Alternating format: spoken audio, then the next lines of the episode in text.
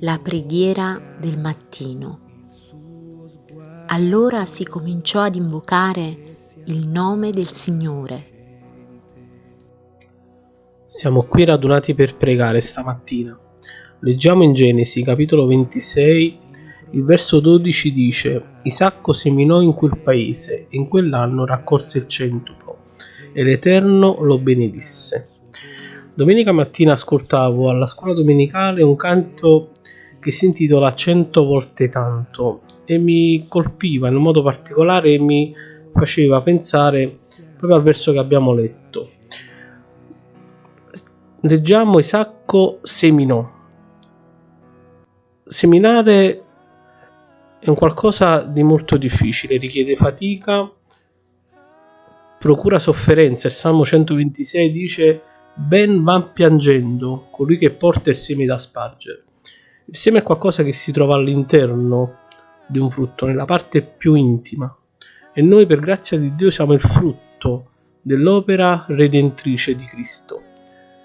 Nel nostro cuore alberga il Signore, il seme che Lui ha messo nel nostro cuore. Tante volte darlo agli altri risulta essere molto difficile, non solo perché i cuori che devono ricevere possono essere difficili, ma perché tante volte anche noi non siamo totalmente ripieni.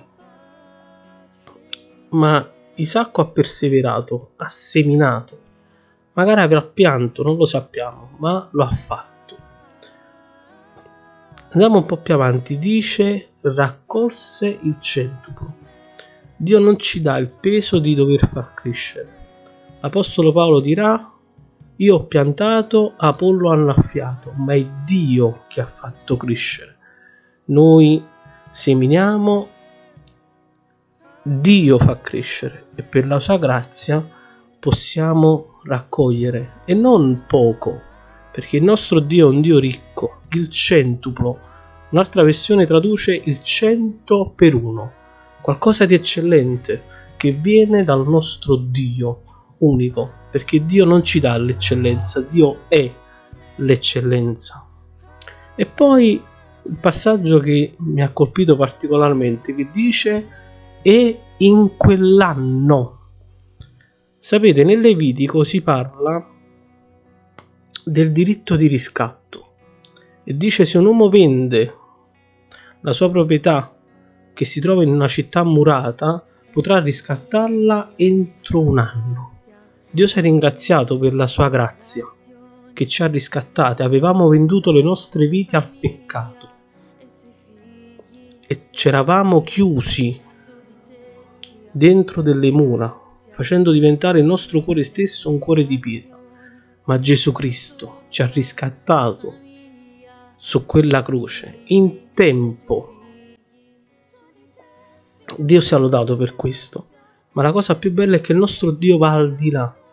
Non solo in quell'anno raccolse il centro e l'Eterno lo benedisse.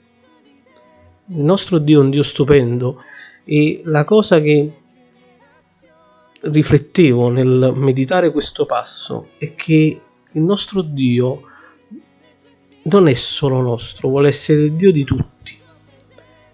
Che Dio ci dia la forza la grazia di poter seminare con tanta sofferenza e, e una fatica, ma che Dio saprà ben ricompensare. Dio ci benedica.